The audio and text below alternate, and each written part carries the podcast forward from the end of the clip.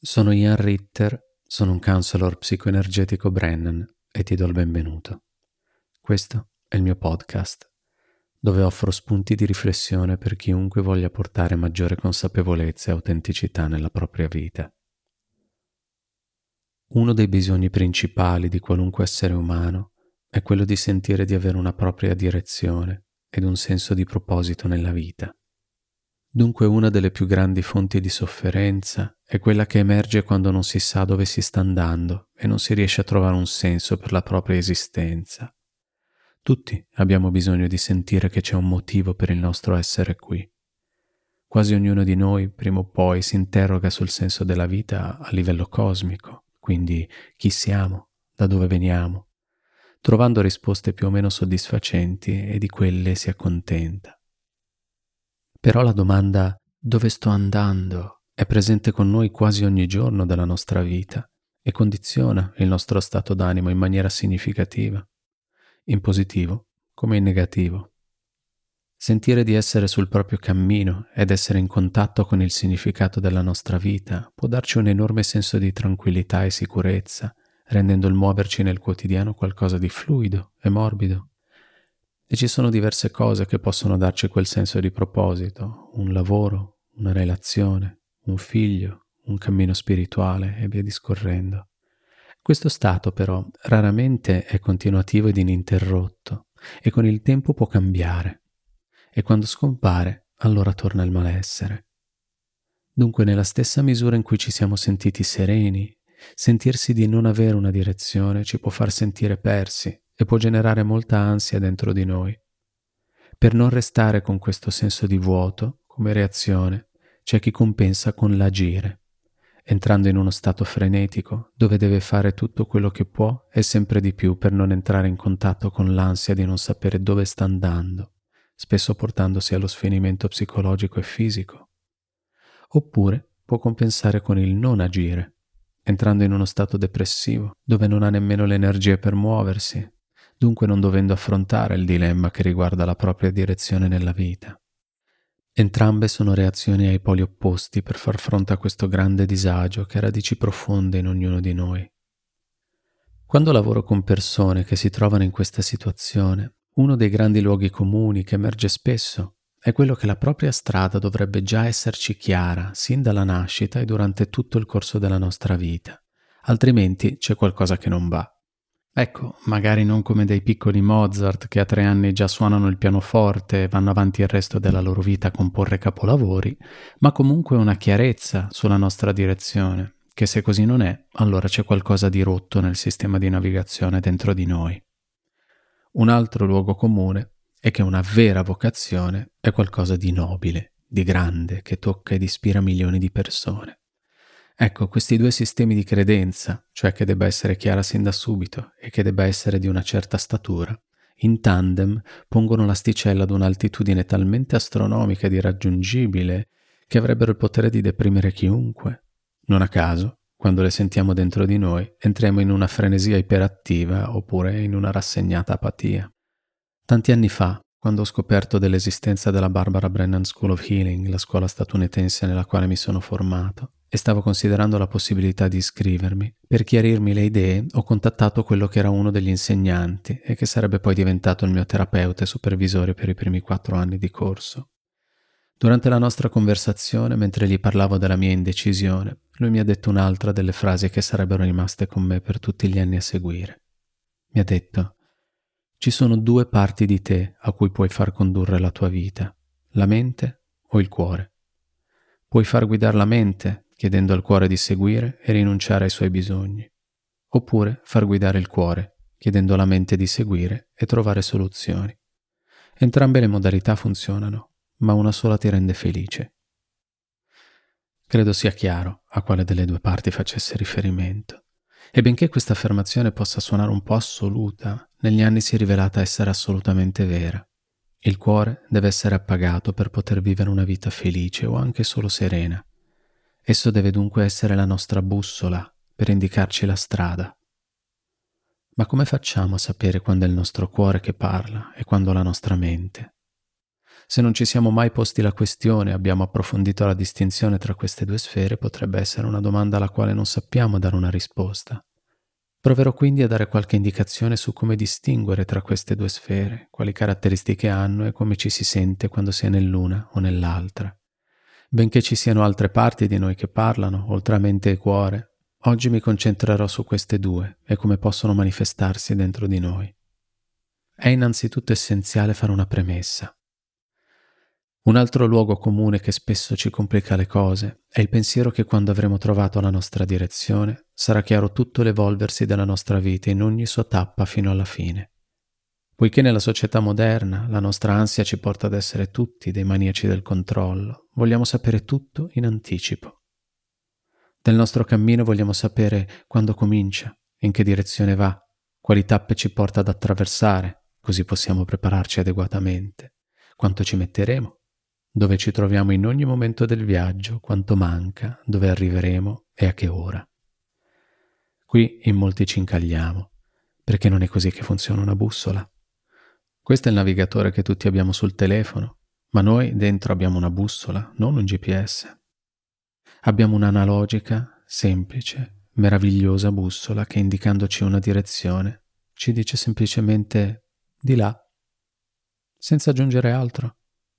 Il difficile per noi è dunque ascoltare questa indicazione e, senza sapere verso cosa questo di là ci indica, avere fiducia che ci guiderà bene, indipendentemente da dove ci porterà.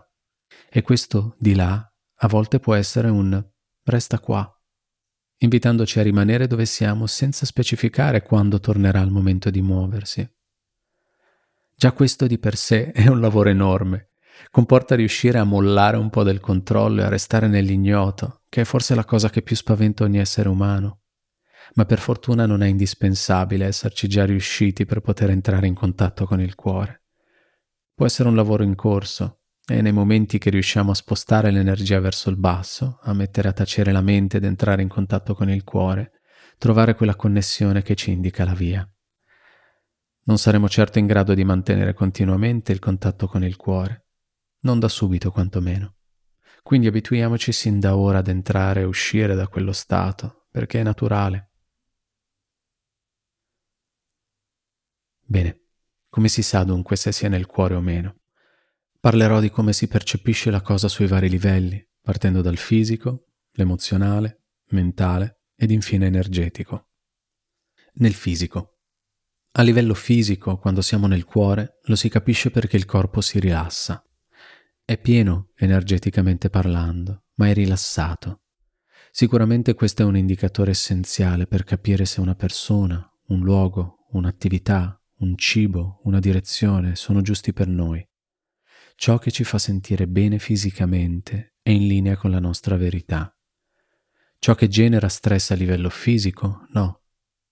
Il corpo dà un feedback istantaneo e quando è rilassato, ma forte, inteso come non molle e svuotato di energie, allora questa cosa ci fa bene, ci sentiamo a nostro agio con essa ed è giusta per noi, non giusta in senso assoluto, ma giusta per noi. Questa è una distinzione importante perché troppe volte quando troviamo qualcosa che funziona per noi, cerchiamo subito di convincere altri a farla dando per scontato che vada bene per tutti. Una piccola tensione iniziale con una persona, un lavoro, un'esperienza nuova di qualsiasi tipo ci sta ed è fisiologica. Ma se questa tensione perdura ed il corpo non riesce a rilassarsi, allora c'è qualcosa che non va. E questo non vuol dire che l'altra persona o l'ambiente in cui ci troviamo abbia qualcosa di negativo di per sé. Vuol semplicemente dire che in questo momento quella particolare cosa non è giusta per noi. Lo stesso vale per quando il nostro corpo è anestetizzato piuttosto che rilassato. Questo significa che abbiamo implementato un sistema di difesa per non sentire il disagio che quella persona o situazione ci dà. Le nostre funzioni vitali dunque vengono soppresse per evitare di far fronte al fatto che quella cosa semplicemente non è giusta per noi. L'emozionale. L'emozione predominante quando siamo nella mente è la paura. La mente tende a farci un po' da guardia del corpo, mettendoci costantemente in guardia da quelle cose che pensa potrebbero minacciare la nostra incolumità. La nostra incolumità o il suo dominio, visto che tende ad essere un po' prepotente a voler comandare sempre lei. Il cuore, diversamente, è dominato da un maggior senso di pace. Sarà scontato, ma siamo abituati ad associare al cuore l'amore. Ed è così. Ma non l'amore quello passionale, eccitante, adrenalinico, che ci spazza via e ci trascina in esperienze incredibili. Quello è l'amore romanzato a cui ci ispiriamo quando abbiamo bisogno di una ventata di emozioni, ed avviene più che altro dalla pancia. L'amore a cui mi riferisco io è quello tranquillo, sereno, presente, contento. È un morbido e rilassato sentire che stiamo andando nella direzione giusta e che va tutto bene. Non è necessariamente un senso di beatitudine cosmica, anche se a tratti può succedere e ritengo essere la diretta conseguenza di un cuore appagato, quanto piuttosto un senso di va bene così. Poiché non viviamo nella savana e la nostra vita non è a rischio quotidianamente, la paura non è uno strumento necessario per la nostra sopravvivenza di tutti i giorni. Dunque, pur facendola fin di bene, questo utilizzo della paura da parte della nostra mente è unicamente finalizzato a mantenere la situazione sotto controllo, perché sa benissimo che una persona spaventata è molto più gestibile. Quindi sarà anche un cliché, ma dire che la mente mente in questo caso è un'affermazione abbastanza vera. Il mentale. Quando siamo nel cuore, la sfera mentale non cessa di funzionare, ma entra in una sorta di modalità secondaria, dove è al servizio del cuore. I processi mentali, dunque, sono asserviti alla guida del cuore. Per certi versi questo è anche molto più rilassante per la mente, perché ora non deve pensare a tutto lei, può fare unicamente il proprio lavoro. È un po' come se avessimo preso un contabile dall'amministrazione e l'avessimo messo a capo di un'azienda. Questo è bravo a fare di conto, non a mandare avanti un'impresa, e se si trova a doverlo fare finisce per prendere tutte decisioni ultraconservative e prudenti, perché non vuole rischiare nulla. Diversamente un vero leader ha una visione, ha delle intuizioni e si fa guidare da esse. Poi uno bravo ha anche il buon senso di consultare i propri contabili e altri collaboratori che gli dicono se effettivamente queste visioni sono realizzabili e con quali tempi. Questa analogia rende l'idea di come può funzionare lo stesso meccanismo anche dentro di noi. È il cuore ad avere le intuizioni, ad avere una visione e a sapere qual è la direzione giusta per noi. La mente è un essenziale collaboratore che ci aiuta nel manifestarle. Per questo è importante che ci sia una collaborazione tra le due sfere, non un'esclusione di uno o dell'altra. Il livello energetico. Da un punto di vista energetico, quando siamo nel mentale, la nostra energia è su, mentre quando siamo nel cuore è più giù. Quindi se ci accorgiamo che stiamo guardando per aria o fissando il soffitto, c'è buona probabilità che siamo nel mentale. Mentre se anche solo il nostro sguardo è rivolto verso il basso, o se portiamo la nostra attenzione alla pianta dei piedi, già questo sposta il nostro sistema energetico verso il basso. In questo senso il radicamento, quel processo con il quale spostiamo la nostra energia verso il basso e la portiamo a connettersi con la terra, è essenziale per riuscire ad entrare e restare nel cuore. Se vuoi, nella sezione video e audio del sito ian ritter punto com c'è una meditazione guidata proprio per il radicamento. Quando siamo nel mentale, il nostro corpo tende a svuotarsi di energia, mentre quando siamo nel cuore è più pieno. Per questo, se ci sentiamo un po' assenti, un po' leggeri o storditi, è verosimile che abbiamo spostato gran parte della nostra energia nella testa, mentre quando siamo nel cuore e nel corpo siamo più giù, più centrati, più pieni, più presenti e più lucidi. A livello fisico, così come a livello emozionale, possiamo dire che quando siamo in una situazione giusta per noi, il nostro sistema dice sì. Con il rischio di complicare un po' le cose, però, è importante dire che anche i sì possono essere diversi tra loro. C'è un sì rilassato, tranquillo, nutriente ed equilibrato, e c'è un sì detto a denti stretti, che è più teso, aggressivo e compulsivo. È quel sì che ci fa mangiare un barattolo di Nutella cucchiaiate, che ci fa continuare a frequentare una persona che non ci fa bene, che ci riporta volta dopo volta in situazioni per noi malsane che non ci nutrono. Questo tipo di sensazione che ci fa dire sì viene definito piacere negativo ed è un meccanismo di difesa creato nell'infanzia per far fronte a situazioni di profondo malessere. Non è dunque un reale piacere che ci fa bene, quanto più un modo per trarre piacere da situazioni negative alle quali però ci siamo assuefatti e che non riusciamo a smettere di cercare. È qualcosa che tutti abbiamo in un ambito o nell'altro se non ci abbiamo fatto un lavoro profondo, e può valere la pena di fare caso a quelle situazioni verso le quali diciamo ripetutamente sì, ma che alla fine non ci portano a stare bene, perché potrebbero essere piaceri negativi che condizionano in maniera importante il nostro benessere personale. Analogamente, ma al contrario, possiamo sentire dentro di noi un no nei confronti di certe situazioni o persone, ma potrebbe essere rivolto a qualcosa che non riconosciamo come benefico per noi perché non ne siamo abituati. Può dunque valere la pena di provare a spingere con molta gentilezza per vedere se è così, oppure effettivamente si tratta di qualcosa che non fa per noi.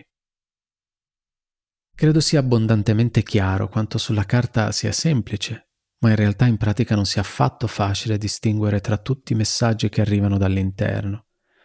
Non esisterebbero figure terapeutiche di counseling che ci aiutano a fare chiarezza in questo se così non fosse. Per trovare la nostra direzione nella vita abbiamo bisogno di imparare a connetterci con il nostro sentire e ad ascoltarci, a distinguere quali parti ci suggeriscono di agire o reagire e a poter scegliere consapevolmente da quali vogliamo farci guidare. Questo farà sì che quando nella vita si presenteranno quelle opportunità giuste per noi, saremo già abituati ad assecondare quell'impulso del corpo che dice sì, e cose che prima non avremmo nemmeno preso in considerazione perché la nostra mente diceva no, oggi potrebbero diventare perché no, e darci l'opportunità di sperimentare nuove modalità e nuovi contesti. La direzione giusta per noi ci viene indicata in piccoli passi, assecondando piccole cose che possono anche essere mangiare un gelato, ascoltare una canzone, guardare un certo video, leggere un passaggio di un certo libro, chiamare una persona per sentire come va. Non c'è da subito chiaro il significato di questo anelito. Lo capiamo quasi sempre a posteriori, una volta che l'abbiamo assecondato e altri con esso. E non sempre necessariamente porta a qualcosa di significativo. Può anche essere semplicemente un bisogno del nostro sistema di sentirsi bene. Però il sentirsi bene con continuità crea un circolo virtuoso che ci aiuta a scegliere ciò che ci fa star bene giorno dopo giorno. Per trovare quella connessione con il nostro sentire è bene prendere l'abitudine di crearci degli spazi dentro e fuori di noi per stabilire questo contatto, adottare delle pratiche che col passare del tempo facciano sì che l'ascoltarci diventi una cosa sempre più naturale e presente nel quotidiano. Possono essere prendersi un momento la mattina o la sera per fare un po' di meditazione, può essere fare regolarmente una passeggiata in solitaria, o ancora fare delle sedute con una figura terapeutica o di counseling per ricevere aiuto nel fare chiarezza su ciò che si sente veramente. Una delle cose che accade più spesso in seduta è proprio di percepire ciò che l'altra persona sta provando ma non ne è consapevole, aiutandola quindi a stabilire un contatto e a codificare ciò che sente. Se fossimo già stati in grado di lasciare che la nostra vita fluisse ininterrotta, saremmo già probabilmente nello spazio giusto per noi, facendo le cose giuste per noi e con le persone che ci fanno sentire meglio. Il fatto che una serie di condizionamenti ed esperienze di vita ci abbiano inizialmente costretto e successivamente indotto per abitudine ad ignorare il nostro sentire, fa sì che oggi dobbiamo fare un lavoro per ritrovare la nostra direzione e quelle parti di noi che abbiamo perduto lungo la strada. Abbiamo visto che il bisogno di un senso di proposito ha molto a che fare con il bisogno di sentire che il nostro cuore è appagato, e non dobbiamo necessariamente stare facendo qualcosa di importante da un punto di vista assoluto perché il nostro cuore sia contento. È sufficiente che sia importante per noi e per chi ci è vicino. A quel punto sentiremo il nostro proposito e ci basterà.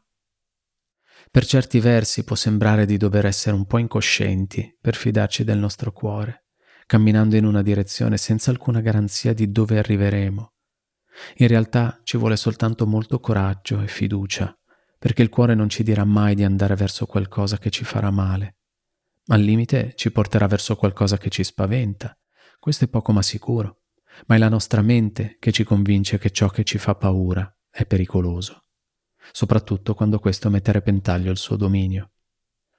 Saremmo già felici se non avessimo paura di quelle cose che ci portano ad esserlo. Credo che proprio in questo risieda l'essenza della crescita personale, elaborando uno alla volta quegli elementi che troviamo sul nostro cammino e che ostacolano quel naturale movimento verso il benessere e la serenità, compiendo un passo alla volta, un respiro alla volta, connettendoci con noi stessi e ascoltando quella voce che, morbida e rassicurante, ci invita a camminare lungo una strada senza cartelli, non promettendoci nulla, solo che ne varrà la pena. Buon viaggio. Se senti il bisogno o il desiderio di cominciare o continuare un percorso di crescita personale, puoi farlo scrivendomi dal sito w w w punto ian ritter punto com. A presto.